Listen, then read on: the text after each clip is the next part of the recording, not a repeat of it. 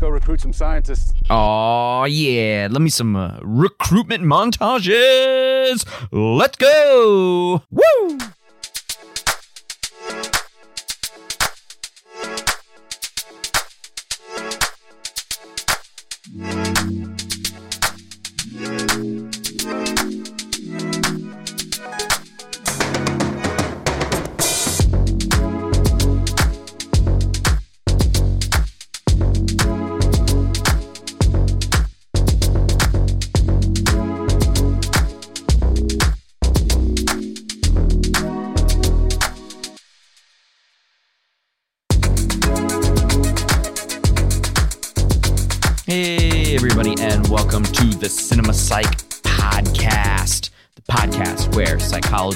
Meets film. I am your host, Dr. Alex Swan, and today we are going to jump into one of the more recent films. I know we spend a lot of time on the show talking about films of yesteryear, but today I want to get a film that came out this year, the same year as recording. Now, you may be listening to this in the future, which is cool. But we're talking 2023, recording in 2023. That film is Oppenheimer. Yep, that one. The one that came out this summer. I thought I needed to get on this one on the show pretty quick. Later in this calendar year, we're going to get the other half of Barbenheimer. So stay tuned for that episode. Barbie coming up in a few months, at least for those who listen as these go live. For those in the future, you probably saw that there is a Barbie episode. Anyways, back to Oppenheimer. Okay, so this is Christopher Nolan's next movie, his most recent movie, after, Tenet came out, and then before that we have a lot of other movies like Interstellar, so on and so forth, Inception. This one, I think, takes him back to his roots, a character-driven drama surrounding real-life events and real-life people. Okay, so Christopher Nolan directed this, and he also wrote it. And the interesting thing about his writing of this is he wrote it from the first person's perspective of J. Robert Oppenheimer.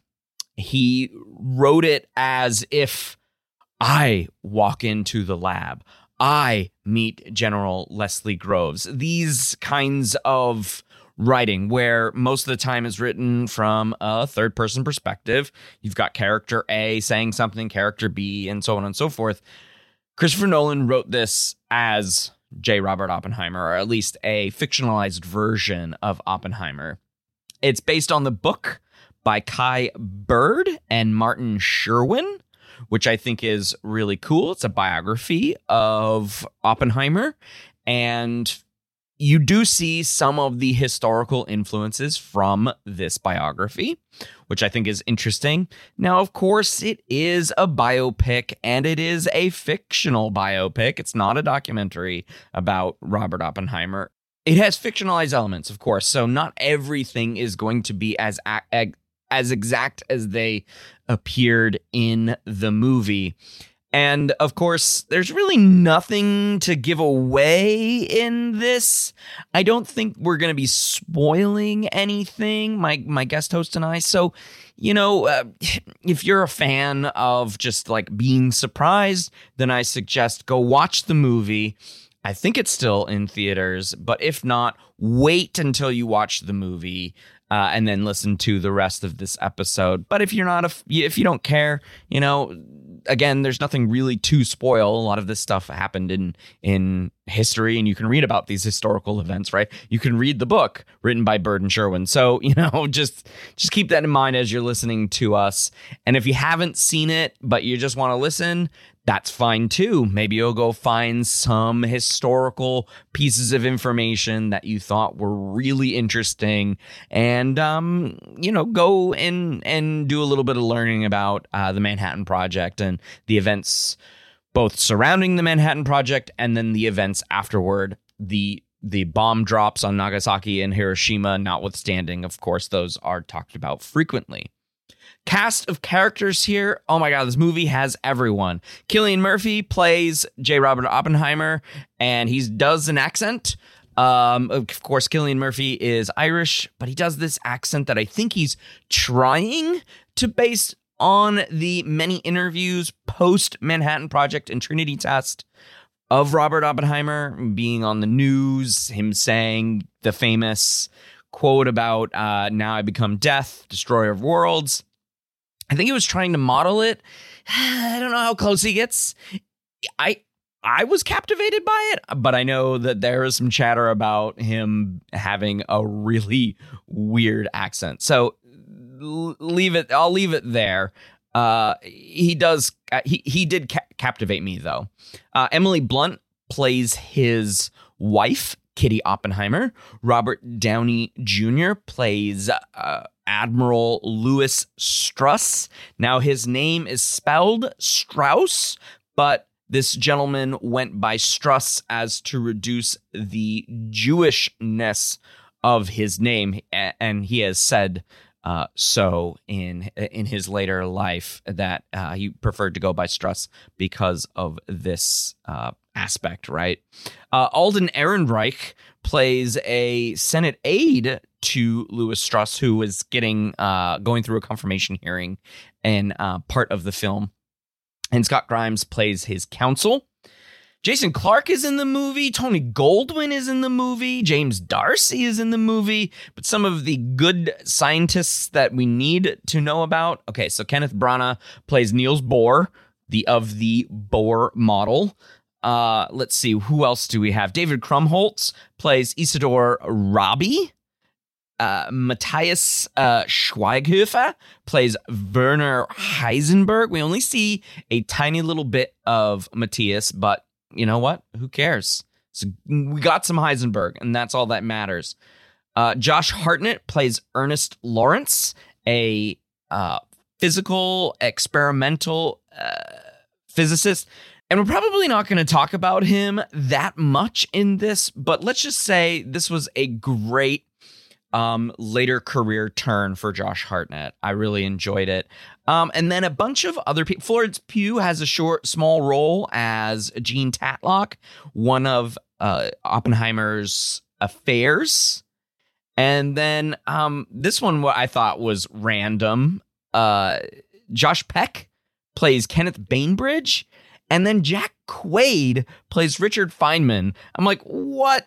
Benny Safdie plays Edward Teller. You see a ton of people in this movie. And then finally, to get the great Matt Damon in here, plays a hardened Leslie Groves who makes jokes about killing people, you know, or at least 86ing them and getting them, you know, removed from this earth, we'll say.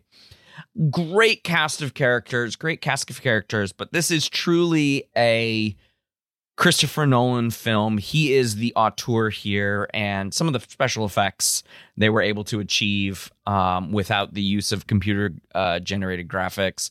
The explosion and the mushroom cloud from the Trinity Test, I think, were some great visual effects. Had me on the edge of my seat. And even though this movie is 3 hours, I don't think I looked at my watch, but I don't think I was ever like, oh my God, there's another hour left in this movie. No, because it goes back and forth. And it goes back and forth between two time periods. And while it might be confusing in the beginning, going back and forth with these two time periods, I think it becomes clearer as you go through it. I know that Nolan's nonlinear storytelling does bother some people, but man, once it gets going, it is so good. It is so good. Now, I do enjoy my Christopher Nolan films because they are true spectacles, true cinema, in my opinion.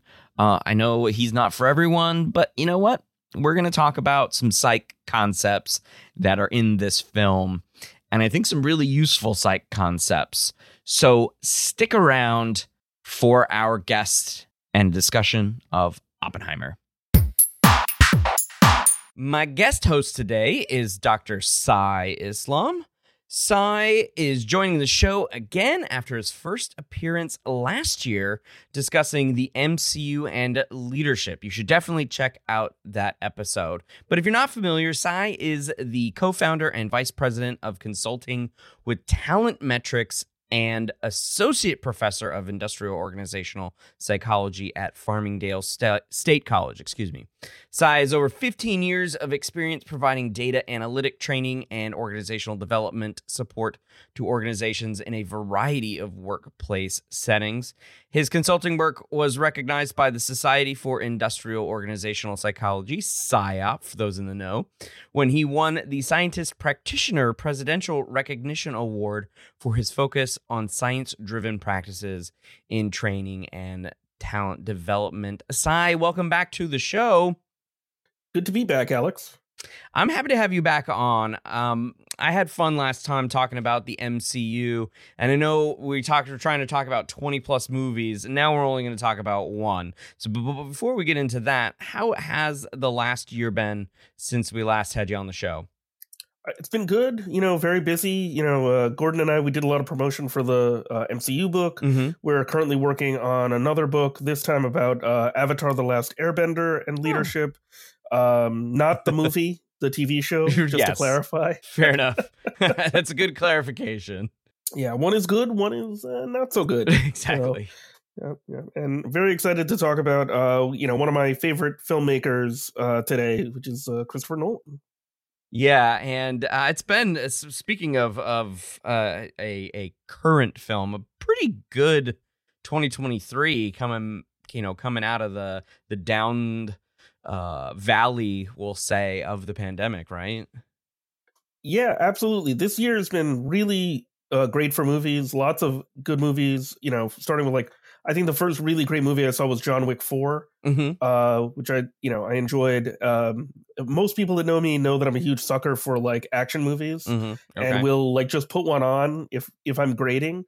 So if my students feel beat up afterwards, that's because I was watching some Tony Jaa eco waste movie while I was grading. So fair enough. But the one big movie that came out that's the most popular is the one I haven't seen yet, which is Barbie. Oh, my goodness. And to pivot to our current discussion, Barbenheimer was the song of the summer 2023, right? Barbenheimer this, Barbenheimer that. It was free marketing for both movies. Yeah. Yeah, and it was strange because when both of the movies were announced, they were opening the same day, and I was mm-hmm. But this is some weird counter programming. Mm-hmm. And I didn't think people would actually spend 5 or 6 hours in the theater hopping from one movie to the other. That's a lot. And they really brought it back and then immediately tried to kill the industry with the strike. So, it's kind of funny that some people went and stayed in a movie theater for, like you said, 5 hours, because I don't think I could do that. I don't think I've ever wanted anything less than to spend, unless it's one of those cushy AMCs that has the really awesome recliner chairs. But none of the theaters around me would ever get my butt in a seat for longer than this 3-hour movie. It's a lot. The one time that I stayed in the theater for about 4 hours was when I was a kid. My dad and I, we went to see Last Crusade, Indiana Jones and the Last Crusade, and we were late, so we missed the first hour of the movie, and so my dad was like, "Let's just stay through the next showing," and we did, but it was 3-4 hours at the theater, so I have never heard of that. We're an hour late for this movie, so let's just stay for the beginning part. I love it. All right, let's pivot to this 3-hour film. Our discussion of this is actually, the funny thing is that later this year, I'm going to have another guest on to talk about Barbie. So that's, this is the year of weird programming on CinemaSyc instead of old movies that everyone's been using for decades in psych classes. Nope. Let's bring in the new crop. So this one, Oppenheimer, name of the man, the real man, directed by Christopher Nolan, his brainchild, if you will. So I wanted to ask what your initial thoughts were on the film, just in general, and what you liked, what you didn't like, and then we'll jump into some of the psych concepts that are fairly apparent, I think, in the creation of the team that goes to Trinity Site and, the Manhattan Project in general. And then the psych concepts. And of course, as an IO psychologist, you're going to come at it from an organizational point of view. And for some reason, I like that on the show because I get to learn something that I didn't get as an undergrad or a graduate student. So initial thoughts on the film. So I really enjoyed this movie. I have pretty much liked every Christopher Nolan movie except for Insomnia. That's the only one that I've been really like. I didn't love that. Mm-hmm. But for me, Oppenheimer is like all of the things that Nolan likes about movies, the things that he's made, all of that stuff cranked up to 11. And there's literally shots in this movie from like The Prestige. Mm-hmm. There's shots from Dark Knight Rises. Oh wow, I didn't know that. They're pushing in on the actual nuclear bomb, and I'm like, oh, this is exactly what he did in Dark Knight Rises. There's stuff from Batman Begins. There's specifically with Cillian Murphy, where when he was Scarecrow, he had this effect where the background was blurring. Yeah, and that's in there. There's a couple of things from Interstellar.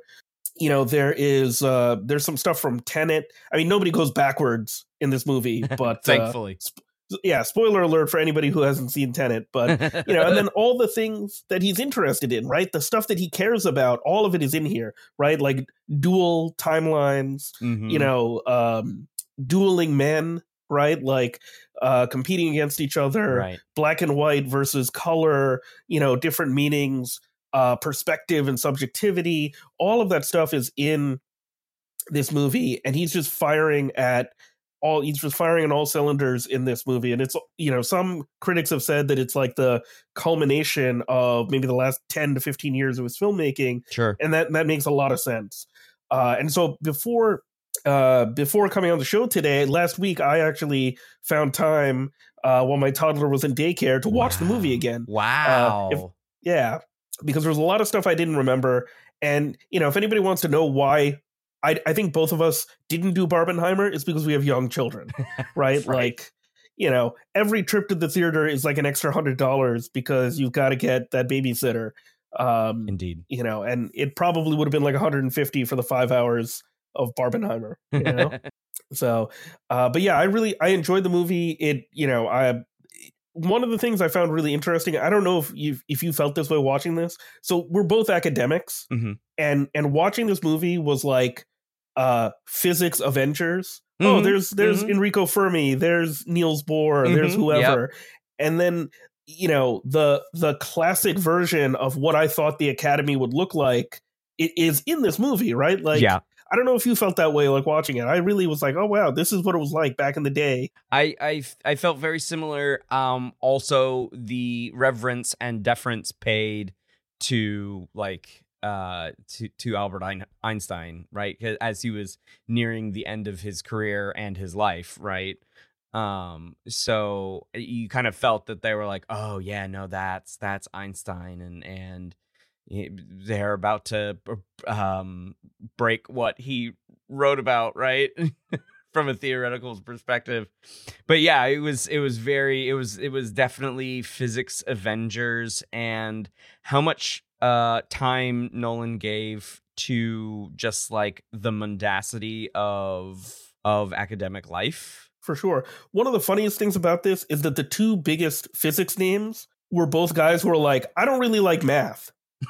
Right, like Einstein is like, I don't need to worry about these equations, and Oppenheimer's like, I'm not very good in the lab, and your equations are better than mine. Right. And that really struck a chord with me because a lot of times, when I don't know if you've ever taught psych stats before. Yeah, I do every year. Yeah, You do every year. So, yeah. So you have that feeling of like, I'm not really a statistician, but you're going to learn enough to like do something with these numbers. Mm-hmm. And I was like, oh, I guess physicists have the same thing where they're the guys that are, you know, they kind of understand the theory, but they're not great at math. And then you got the math heavy people in there.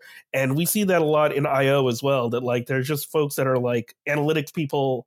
They're doing a lot of coding in R, and they're producing all these, you know, all these numbers. And I think that's really, I actually think it's very valuable for people to know that like the person we think of as like the smartest person in history, Einstein, didn't love doing math, you know? Yeah. And like the gentleman who plays him did the absent-minded professor shtick quite well too, with the hat and it's falling off and all sorts of these goofy in not like ha ha ha slapstick goofy kind of way, but like old man, I am not long for this world kind of goofy. And you kind of feel that, especially in the way that the stories collide, and you only find out at the end what Oppenheimer and Einstein say to each other at the pond. Yeah, I felt like it was very cool to see, you know, your theoretical physicists not necessarily understanding the experimental physicists and vice versa. And just like a comment that Josh Hartnett as Ernest Lawrence makes about theoretical physicists and how they don't really know how the world works. It was great. So yeah, it was fun to see, like you said, the classic academia right at the forefront. And we get a little bit of that in Psych 2 when they show the picture of the Titchener experimentalists conference where Titchener had all these people come, and including Freud and everything. We get a little bit of that, but nothing big, heavy names. Was there anything about the movie that you didn't like?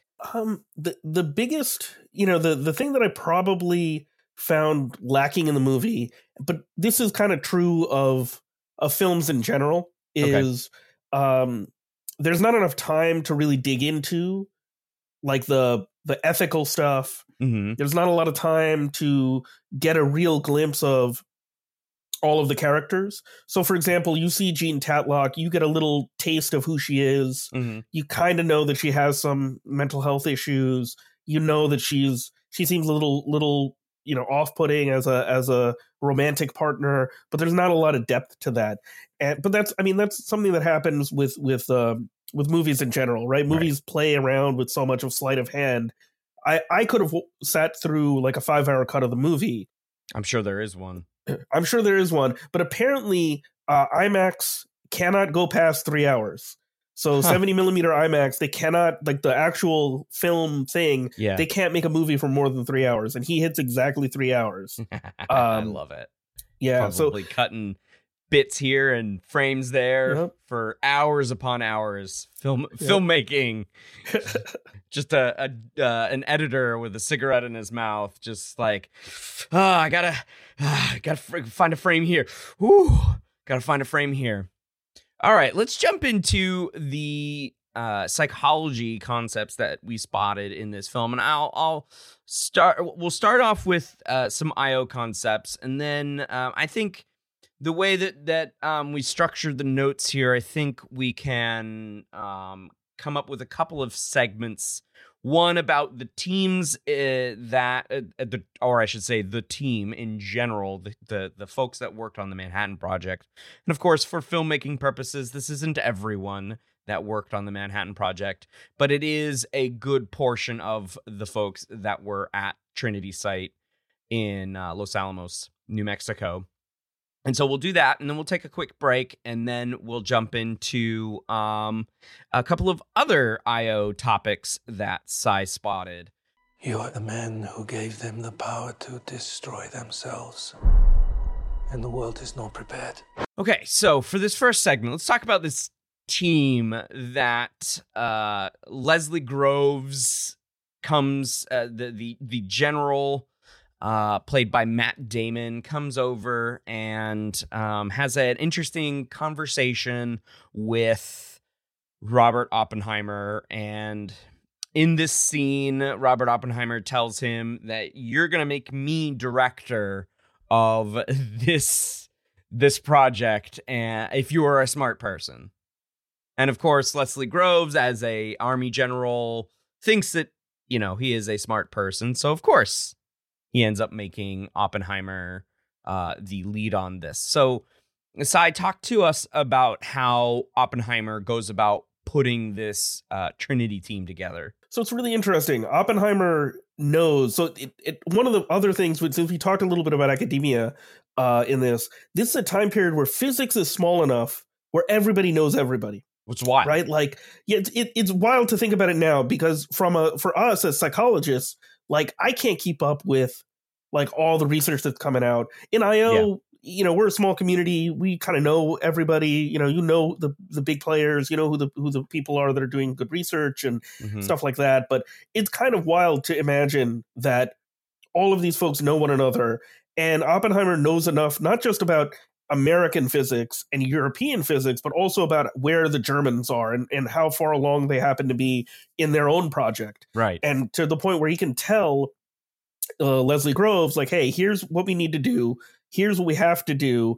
And he creates this plan for distributed teams. So when we think about teams, a lot of times we think about a single work team. This movie is about multi-team systems. Yeah. So if you're an IO psychologist, IO faculty member, you're looking for an example of multi-team systems. What Oppenheimer describes is exactly a multi-team system. And it's not just a system between scientists. It's also between the military. Right. And so you get to see the variety of ways in which teams can be structured, how they can kind of communicate with one another. And Oppenheimer, he does this pretty often, where he is able to have this sort of vision of what something should look like. And I don't know how long he might have been thinking about, you know, doing everything in Los Alamos, his like favorite place growing up. But he basically figured out that there would be different teams focusing on different topics within the build of the bomb, and that they would all meet in Los Alamos when it came time to do the Trinity test. And what's interesting is when we usually think about work or people working together, we imagine that a leader or manager has to like poke and prod and push people to do work.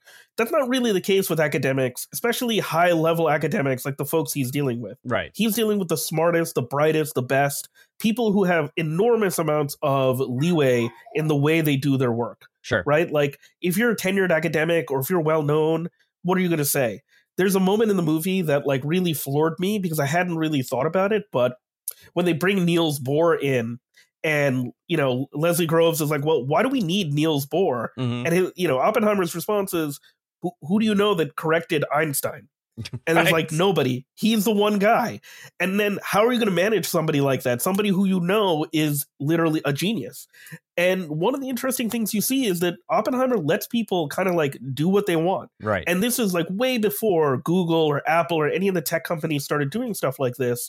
But he has this conflict with Edmund Teller, who eventually goes on to create the H-bomb. And Teller is basically like, I don't care about this. Your bomb's not big enough. I can build a bigger one. And Oppenheimer's like, okay, let's spend an hour a week talking about that. And I'm just going to let you do whatever you want. Like when you usually think of work teams, that would never fly. But in academia, with the smartest people, with the biggest minds in the world, you can't corral those folks through, you know, discipline and through orders, which is what Groves uses as a military general. You know, he's like, build him a town. Like, okay, I guess the army's going to build him a town. So these are all like so cool, right? To think about that all these differences are there and all the cool stuff that people are able to do in this type of setting. And it's all, you know, just part of the DNA of this movie. Yeah, and I you see quite a bit of it here and there throughout the movie. I want to specifically go back to Teller in this movie, because there's a bit of added conflict there for, you know, storytelling purposes. where Teller, as you said, is like this, you can definitely do a lot more with hydrogen than you can with plutonium or uranium. So let's work on that. And Oppenheimer is, you know, we don't have time. We don't have the time to do that. We're working with this radioactive material first. And rather than lose Teller on the team, and of course, we're talking from slightly ahistorical events here, right? Let's also add that disclaimer here again, that not everything that is in this movie happened in real life or happened the way that it is shown in the film. And so he has, you know, Teller's like, I'm ready to quit. I want to go home. I don't want to live here in Los Alamos anymore. And it's like, all right. Stay put, let me leave. I won't let you leave. Help us build the A-bomb. And then, you know, we'll talk about how you can build the H-bomb in a quicker way, right? Because we end up getting to the H-bomb not very far, not very long after we drop the atomic bombs on Japan, which is, for Teller, I mean, it's just like, oh, whoa, bro, calm down. Do you want to make a bigger bomb? Damn, dude. Yeah, he's about that bigger bomb. And what's really interesting is that's the beginning of that ethical consideration. Yeah. For Oppenheimer, right? And for psychologists, right, we're always concerned about ethics in our research. Thankfully, I don't think anybody else, any psychologist is working on a bomb ever at any given time. I hope not. But we do, you know, I mean, maybe my research bombs because of Reviewer 2, right? Right. But, yeah, exactly. But we're not building those types of things. We have the potential to harm people, but we take that consideration very, very seriously. Mm-hmm. And it's really interesting to see that ethical consideration in a different science where they can literally blow people up. And, you know, the kind of trade-off that he's making is really interesting, right? He's saying, well, the Nazis cannot have this. We need to beat them. And then it escalates beyond that, even though his justification to himself is Oppenheimer's like, no, after we see what this can do, there's no way we can continue. And little does he know, no, we can keep going. Yeah, because after the Nazis, we can't let the Nazis have this. We can't let the Soviets have this either. That's right. Yeah. Right. As we pivot to the black and white and Louis Strauss debacle, right? So there's this constant like one-upsmanship that's going on in this, and I think it's fascinating that we get to see a little bit of that, and it's ratcheting with some of these individuals, of course Oppenheimer and these individuals, as we go through. There was one thing that I noted in the movie, and I wasn't expecting this, but Oppenheimer wears a military outfit when he's first made director, and he's assembling this team, but he hates it. He doesn't like it. What is it about this uniform, so to speak, when he goes back to his fedora? Well, symbols, you know, in leadership research and organizational behavior, we talk about symbols a lot. There's symbolic, you know, meaning to things that leaders do, especially project heads and things like that. And He gets Oppie gets some advice from his what amounts to, I think, his best friend Robbie, who tells him like, you can't be a soldier, even though Groves wants them all to be wearing uniforms to conform to that. Robbie, it has a lot of wisdom. He says like, these folks are not soldiers. They're never going to be soldiers. Yeah. You can't be wearing this uniform and pretending you're a soldier. You just need to be yourself. And that's where you get this sort of like Batman-ish suit up scene where he wears his suit, he wears his fedora, he got his pipe, and he's got the classic Oppenheimer look. And that matters because that's a demarcation for the scientists to know that, yes, we're working with the military, but we are not of the military. And you see that come up in different situations. I think you're going to talk a little bit about this, but in the ethical discussion that happens later on, where there's a group of scientists that are having this big talk, you know, the military folks are not doing that. They're not sitting around and saying, well, do I really like these orders that I'm getting from the general? That's not their role. but the scientists are. Mm-hmm. And that's part of the demarcation between military and science. I like how they made that explicit in the movie. I like how David Krumholtz, as you say, he plays Isidor Rabi, and he explains this demarcation for the audience, because there's a lot of scenes in this movie that have no dialogue, and you kind of just have to watch people's faces, and most importantly, Cillian Murphy's face as he struggles with not only the weight of this task prior to the Trinity test, but then the ethics of the task after they successfully test the bomb at Los Alamos and then drop the two bombs on Japan, and the aftermath of what that means for the world, and then his continued part of the Energy Commission, the Atomic Energy Commission, Energy Commission. AEC, yep.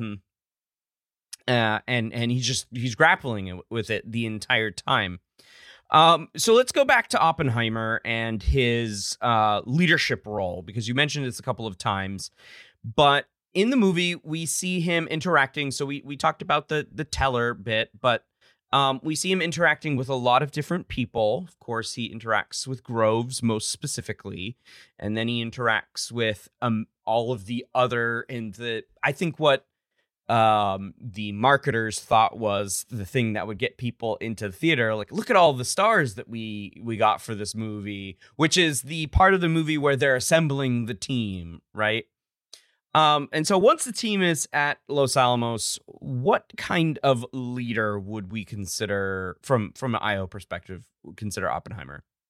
So Oppenheimer is really interesting because he actually does, he does a couple of things that we think of when we think about leadership theory. So in leadership theory, we can kind of break down activities of a leader into two different segments. Usually there's task orientation, which is keeping people on task, making sure they're doing their work. And then the second part is the relationship stuff. Kind of like, can we keep people, from hitting each other, from keep the team together. Okay. And you can see there's a lot of wisdom when he builds the Los Alamos site. For the Trinity test, he says, bring their family, everybody's got to be able to bring their families. Mm-hmm. They've got to have a normal life here. Right. So he understands that part of it. The part of, leadership that he doesn't really do as well with is really the political part, mm-hmm. which is you see him constantly butting heads with Groves, and sometimes he wins, sometimes he doesn't. Right. Right. And that comes back to haunt him later on. There's, when he has this falling out with Admiral Strauss, there's a way for him to manage that relationship, and what he chooses to do is he kind of blows it up. He embarrasses Admiral Strauss in public, mm-hmm. which is not really a great way if you're going to continue to work with this person, especially if they control your security clearance. It's probably not the best thing to do to anger them to that point. Yeah, and so you can see that he has his own limitations. There's a comment in the film where Strauss basically says that, he thinks that Oppenheimer felt like fame could protect him. Mm-hmm. That was the thing that was going to get him over. And I think he might have overestimated his ability to be this voice of science, to get people to listen to him, because, after he completes the task, he has all of this. He's completed the work, but he loses his influence. As soon as the work is done, as soon as the secret's out, mm-hmm. that influence is gone. And so one of the things that he kind of banks on is this ability to have referent power, right? There are different types of power that leaders can have. Okay. He thinks that he's going to have the respect of the American people and the politicians. Right. What he finds out later on is, sorry, buddy, it's over. Yep. We got what we needed. We're going to do whatever we want. And all the decision-making or the influence that he tries to put over on policy later on doesn't seem to really be working very well after the Trinity test, after the bomb is complete. Right, because at that point he becomes just one opinion in a larger set of opinions, where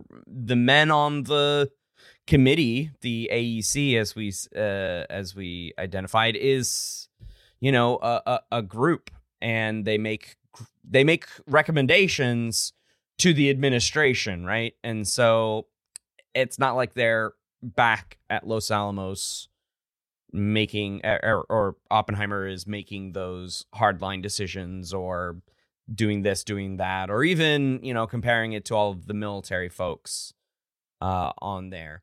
The Russians have a bomb. We're supposed to be years ahead of them, but data indicates it may have been a plutonium implosion device. Like the one you built at Los Alamos. There were rumors of espionage. Unsubstantiated. There's no proof there was a spy at Los Alamos. How many people were in these open discussions? Too many. Compartmentalization was supposed to be the protocol. We were in a race against the Nazis. Now the race is against the Soviets. Not unless we start. Pivoting there, I think that's a good segue actually into my world here, which is bias and specifically group bias here. Groupthink was something that I was thinking of, and I don't know if this is a blessing or a curse now that I've spent so much time thinking about biases for my Wonderium course, but I just see them everywhere now. It must be, it's probably going to be a curse. So in the movie, the things that I spotted regarding the group dynamics were quite interesting. For one thing, as you said, we've got task teams, basically, right? You three work on the casing for the bomb, right? Which is really cool. They show how it gets put together in the movie. I've never seen that before. It's really awesome.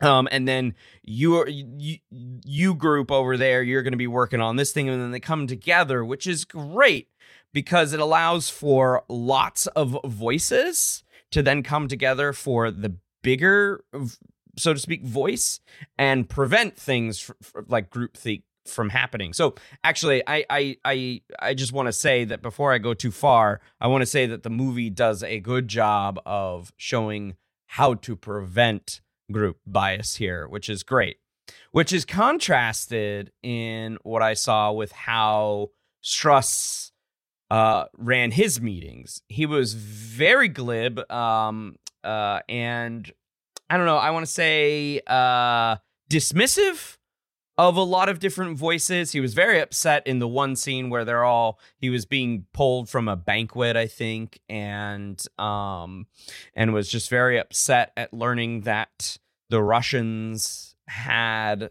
access or had made progress toward an H-bomb, and so...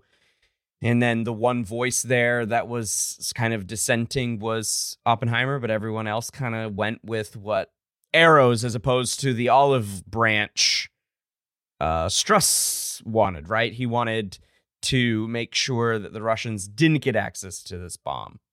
Absolutely. And you know, one of the interesting things there is from a leadership perspective, he has power, right? He has he can punish.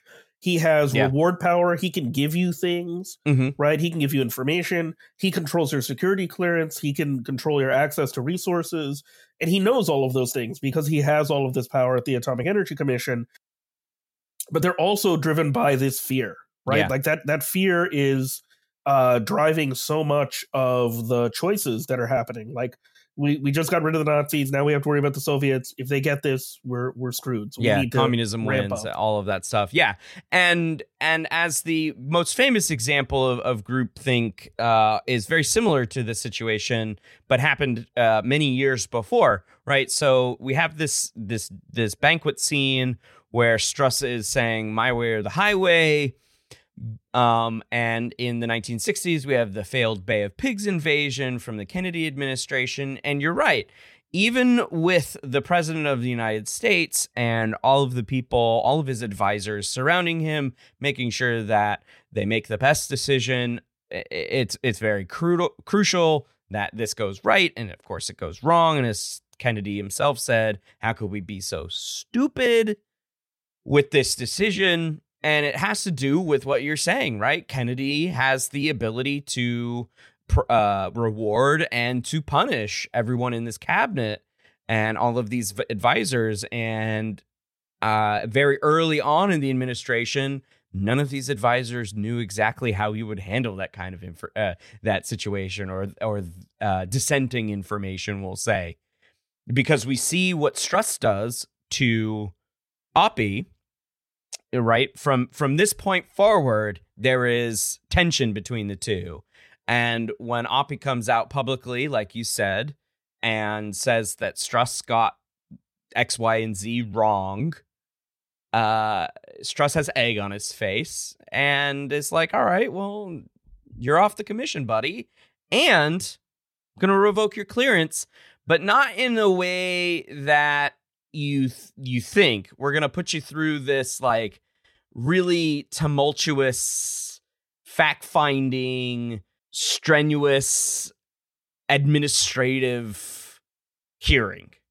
Yeah, absolutely. And then that's actually so one of the funniest things about this discussion, especially about groupthink, especially with Kennedy, is that Kennedy goes against Strauss in that hearing. He's the reason, he when they talk about him, it's almost like, when you mention the Joker at the end of Batman Begins, oh yeah, President, Senator Kennedy totally screwed you on this. Right. But he himself didn't accept, he didn't accept anybody's alternative opinion when it came to Bay of Pigs.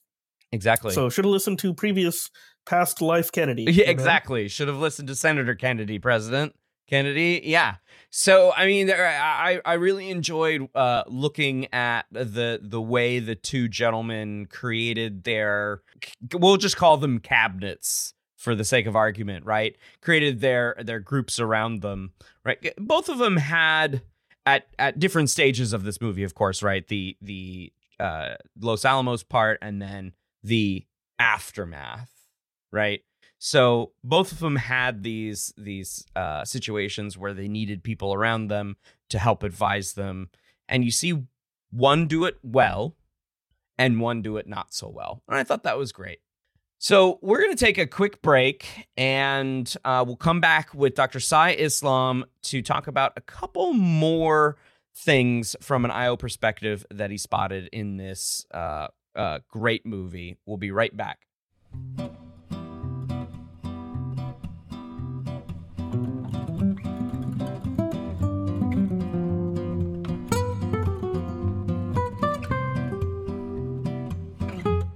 Are you a big fan of the Cinema Psych podcast, a connoisseur of the compelling stories and intriguing insights that we have on this show? Well, show your love in style with our premium podcast merchandise. Yeah, that's right.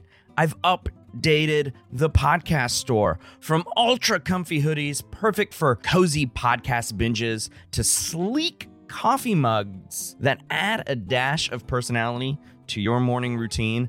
Our merchandise store has it all. I've added so many new products, and it's designed to withstand countless listening marathons. There are a lot of episodes. I think you'll love them. But wait, there is more. Every week, there is a new promotion, turning up the volume on value. So keep an eye out for our exciting special promotions. Every other week, 15% off. In between, sometimes there's a special 25% off day. And then sometimes there's free shipping. It's the perfect way to score your Cinema Psych podcast merch for less. I'm excited to have expanded the merchandise offerings, but I'm really excited to say that new designs are coming up. And you can put these designs on all of the merchandise. So keep an eye out for new arrivals in the design section.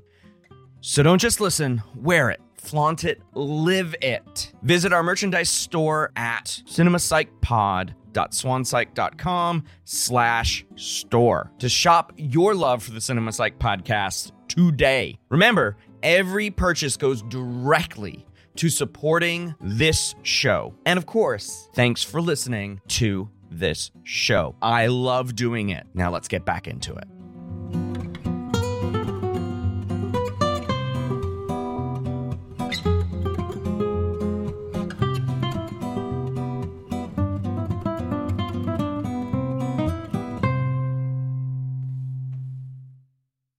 And we are back with Dr. Sy Islam talking Oppenheimer and the industrial organizational psychology that you can find in making an atomic bomb.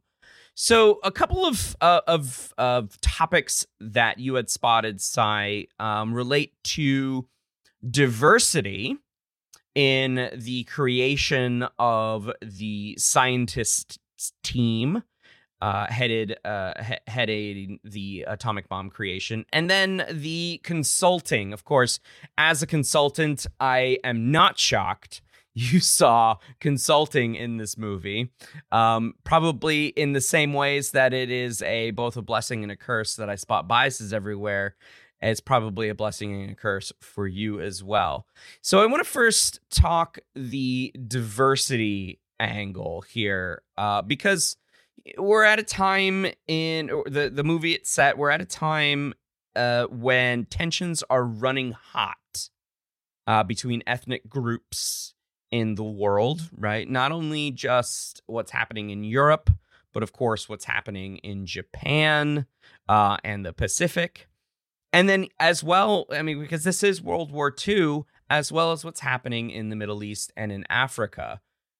Well, we're going to not talk about all of those places. Of course, this movie is about J. Robert Oppenheimer. So talk to us about the diversity that you spotted. Diversity angle here, we'll call it, that you spotted in the movie. Well, there's some really interesting things here. One of the most interesting from my perspective is that one of the big dividing lines between the Nazis and their very race conscious approach to everything and the Americans is that the Americans are more willing, not to say that they're willing to have everybody work together equally at this time. That's definitely not the case.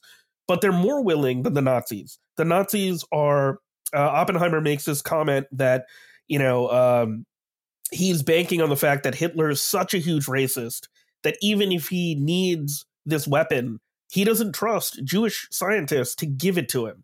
And he's going to hamper their attempts to get materials, to get stuff that they need. And that is what really is the edge for the Americans to get ahead, to build the bomb, and to, ultimately to win World War II. And it's such a stark contrast. One really interesting thing I noticed in the movie as well is that there's a lot of diversity on the teams. There are women. Yeah. There are African Americans in the rooms where they're building the bomb or running experiments. Sure. They don't have speaking parts, but yeah. I like that was there because it made it clear that they have a place during this time period that they're contributing to this effort so that we don't forget that we had Tuskegee Airmen and other folks in those rooms.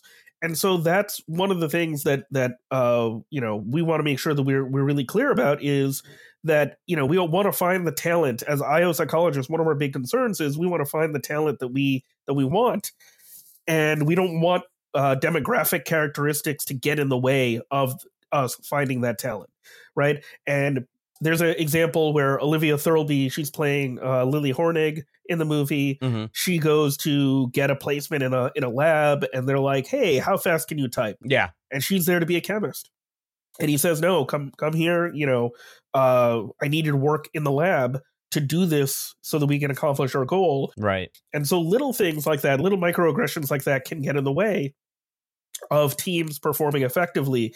But, Oppenheimer doesn't care. And his passion for this project is also rooted very much in his personal experience as a Jew, as somebody who, has experienced racism. Mm-hmm. He knows what could happen if the Nazis win. And he makes this sort of devil's bargain because of that. He says, well, I think I can trust America. I think I can trust the West to be safe with this. And one of the things that he kind of finds out is that maybe this is too powerful. Maybe this stuff is too powerful for him, for just one country to have it. Maybe everybody needs access to it so that we can, share in whatever this is in this power. Yeah. So this is one of the most interesting parts of the film, that it's so explicit about the need for groups of people, disparate groups of people, to get together and work to solve big problems. Yeah, and I find that, like you said, I was not aware of the female presence at Los Alamos, and so I'm glad that Christopher Nolan added that in And as you said, there were some black folks at that site, even though they didn't have any speaking roles. You know, we're still talking about an America that was quite segregated, with many southern states that had Jim Crow laws in place, right, to keep the separate but equal doctrine alive. And it is a bummer that there weren't more diverse voices.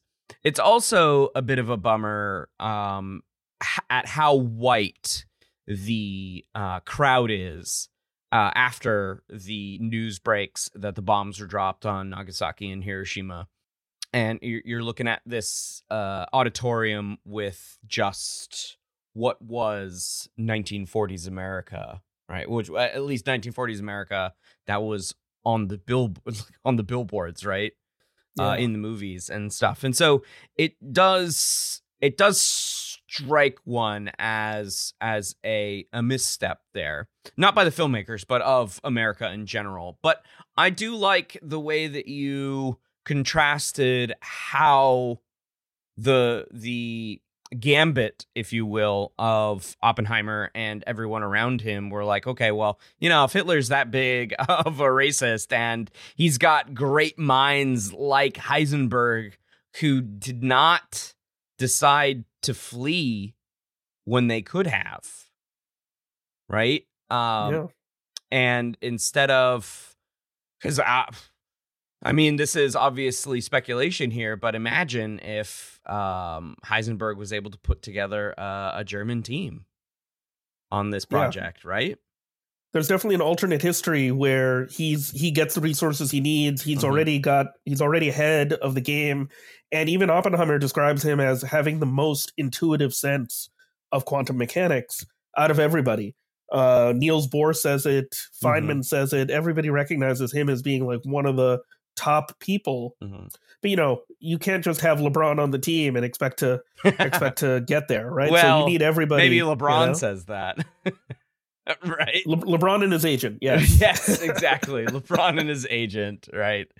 So, there is, of course, the side story, we'll say, of Oppenheimer's affair with Jean Tatlock, or he gets around, just so you know. I mean, that's true. Jean Tatlock, and then also Richard Tolman's wife, he also is sleeping with. Right. So, you know, somebody definitely has tenure because he has time to hook up with all these women. Oh my gosh. Know. Yeah, so Jean Tatlock, right? So we have this side story of his affair with Jean Tatlock, and in the movie, you and I were discussing before we started recording that in the movie, when he first meets her and first has sex with her, that this is when he says the line from the Bhagavad Gita. There we go. Thank you.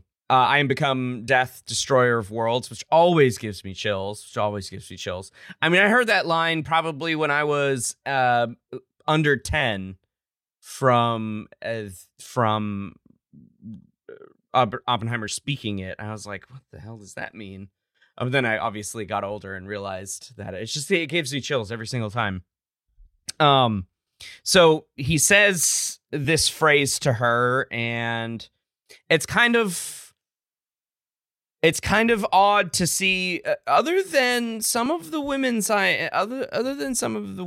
as scientists at Trinity site, the other women in this movie are, as you say, getting around with Oppie here, right? And so the interesting thing is that the way that he says it to Jean really indicates some foreshadowing there, in my opinion. Well, oh, absolutely. And it's also very funny that it's in the middle of the sex scene, because sex is sometimes referred to as the little death, right?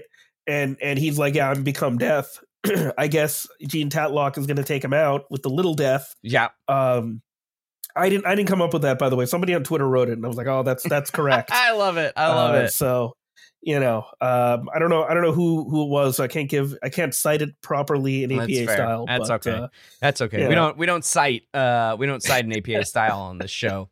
It's only Chicago style. So if you got that, we're good. Yeah, I just thought it was interesting that the other women in this movie are sort of act as foils for Oppenheimer in some ways. And I got to give it to Emily Blunt, though. She nailed this role as his wife, Kitty Oppenheimer. She did such a phenomenal job, especially as an extremely loyal but haunted wife.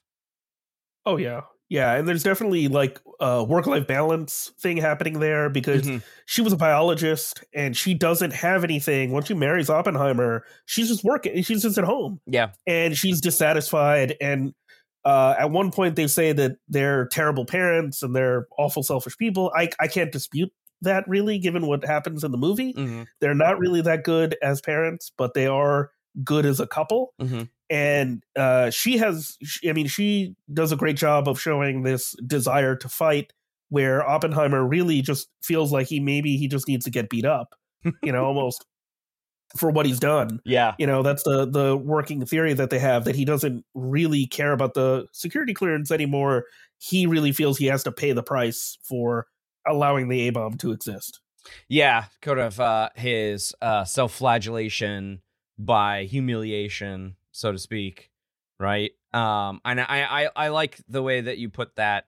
I also have to say that it's very rare in media that parents of children reflect accurately about their parenting. Very rare. I am a wonderful father. I will have everyone know that is an accurate representation of how good a dad I am. You know? I don't spend too much time on my phone. No, of course not. Nobody does. We're not teaching bad habits. Okay, so the last IO concept that you spotted in this movie was regarding consulting, and I think it's a fitting end to our chat to talk consulting as a consultant, as a non-consultant to one consultant here. Educate me on how this movie did a job. So one of the most interesting things about this is, in IO psychology, we talk about something called the scientist practitioner gap, where scientists, you know, we publish research, and, you know, for lucky people in the world of work, they read it and maybe they use it if they have an IO degree. But the reality is that most people that are in business or that are working in organizations, they're not thinking about science. They're not saying, well, I can manage this more scientifically. I can assess what the qualities are within my organization, and then I can measure these things. Yeah. And so as a consultant, sometimes you'll build a program, whether it's a training program, whether it's a hiring tool, whether it's a structured interview, whatever that happens to be. And you give it to the organization. And even if you work internally inside of that organization, you may give it to somebody in the organization, and then they'll say, okay, we got it from here. Don't worry about it. We'll handle it. And that was exactly the ending of Oppenheimer. He builds this thing. Yeah. And then he thinks they're going to be like, give me more advice on how to use it. Tell me what else I should do to use this. And they're kind of like, well, don't let the door hit you on your way out. And sometimes in consulting, that's what happens, right? Like one of the areas of consulting that my company does is we build custom pre-hire assessments. Okay. You know, things like situational judgment tests, things like structured interviews, knowledge tests, things like that. And we'll let organizations use those tools the way that they see fit. We build them the one thing, and we say, here's where we think it should go in your selection process. And then, you know, if they want us to maintain it, to validate it further, we do. But how they use it, how they decide to use it, is wholly up to them. And we're only there in an advisory capacity. Okay. And that sense that, well, you know, we know what we're doing. We don't really need you to bother with you anymore. Why don't you guys go home and you can do your science? You can do your little science, whatever you want. And maybe if we need it again, we'll call you. But right now, that's not something that we really need. Okay. And it's also very interesting because certain parts of the government very heavily use IO psychologists. So the Secret Service, CIA, U.S. Army, Navy, every division of the government has an IO psychologist working there that's doing this now, that's trying to build hiring systems, performance management systems, training systems. Oh, interesting. To create peak performance. Gotcha. And even in those organizations, you might get that disconnect a little bit. But as somebody who works externally with organizations, you definitely feel that, where they're like, okay, thank you for whatever you built, and we'll use it however we want. And what we try to do, my business partner and I, is we try to get them to buy into the ideas of science and using these tools appropriately, so that they're making good decisions and they're not harming people within organizations, mm-hmm. and they're actually getting the most out of the tool. The tools that we happen to create. Okay. So as you said in the movie, Oppenheimer's like, here's my gift, and the government's like, great, we'll take it from here and we'll see you later. But they do give him a role on the AEC, right? Along with, Richard Feynman and a few other folks that we see, Ernest Lawrence and everyone. But they want to develop the H-bomb, as Teller wanted to do. But they also want to use the science for good, right? They wanna create nuclear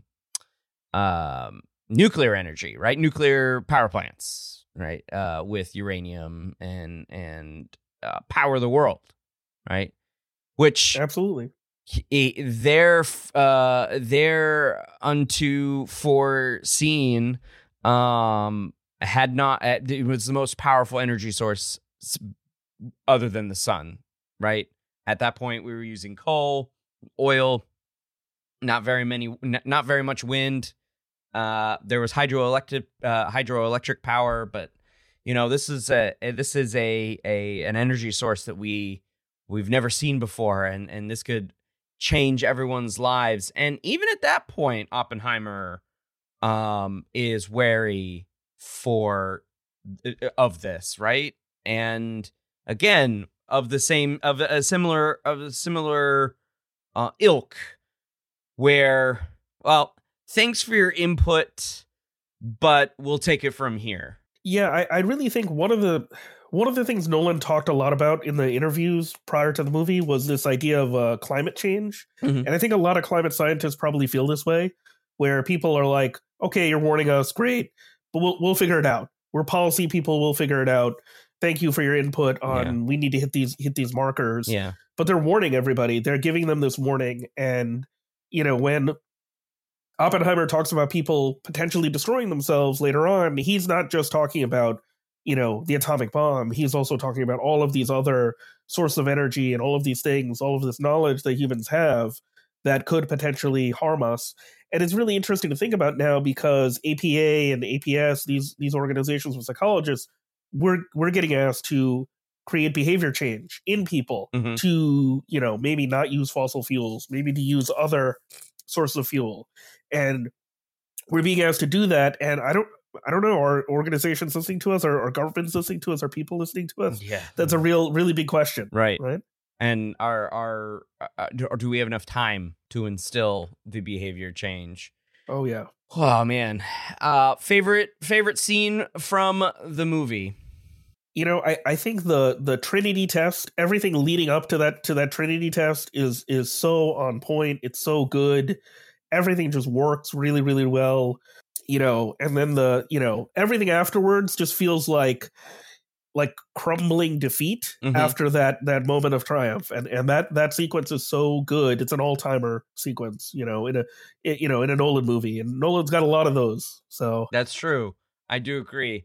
I would say my favorite scene is the bleacher gymnasium scene that I mentioned a few minutes ago, when they were all celebrating the triumph of the end of the war and everything like that. And just Oppenheimer going like, what have I done?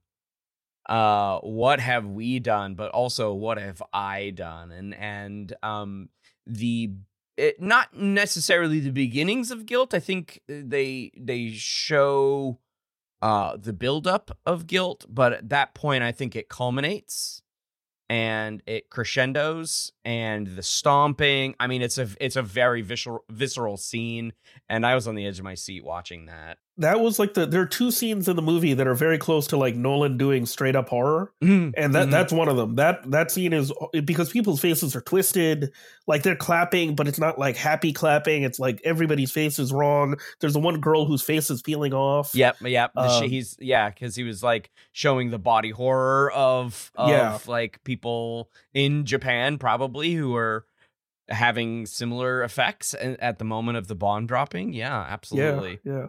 Yeah, the other horror movie scene is when Jean Tatlock dies. There's the gloved hands. Mm-hmm. And that's like a Dario Argento Italian horror moment. The black gloves and killing somebody. So and the reason why Nolan put that in there is reading about this. The reason why he put that in there, and it was like 3 frames, right? Is blink and you miss it as far as like the speculation around her death, which was ruled a suicide in real life. And so the reason why he put that in there was because there was, I don't know if there is still, but there was some question as to whether or not she did kill herself. And and as far as like that being in the movie was to suggest that Jean was a security risk. For being a member of the American Communist Party, an unabashed member of the Communist Party, and the fact that Oppenheimer was leaving Los Alamos to go see her more than once, and she's like she's a distraction. Doesn't Groves make a joke early in the movie where he's like, "Oh, we'll just kill them." Right? Like he makes this joke. He's like, yeah, well, I'll just kill him. Don't worry. Mm-hmm. And then I think that's also why that line is there. Yeah. To kind of set that up. Right. And it's again, blink and you miss it, or like, ha, that's Matt Damon being funny or being like dark funny. But it's definitely to set that up. But if you're not paying attention during that scene, you're going to miss those gloved hands. And it's wild. Yeah, I agree.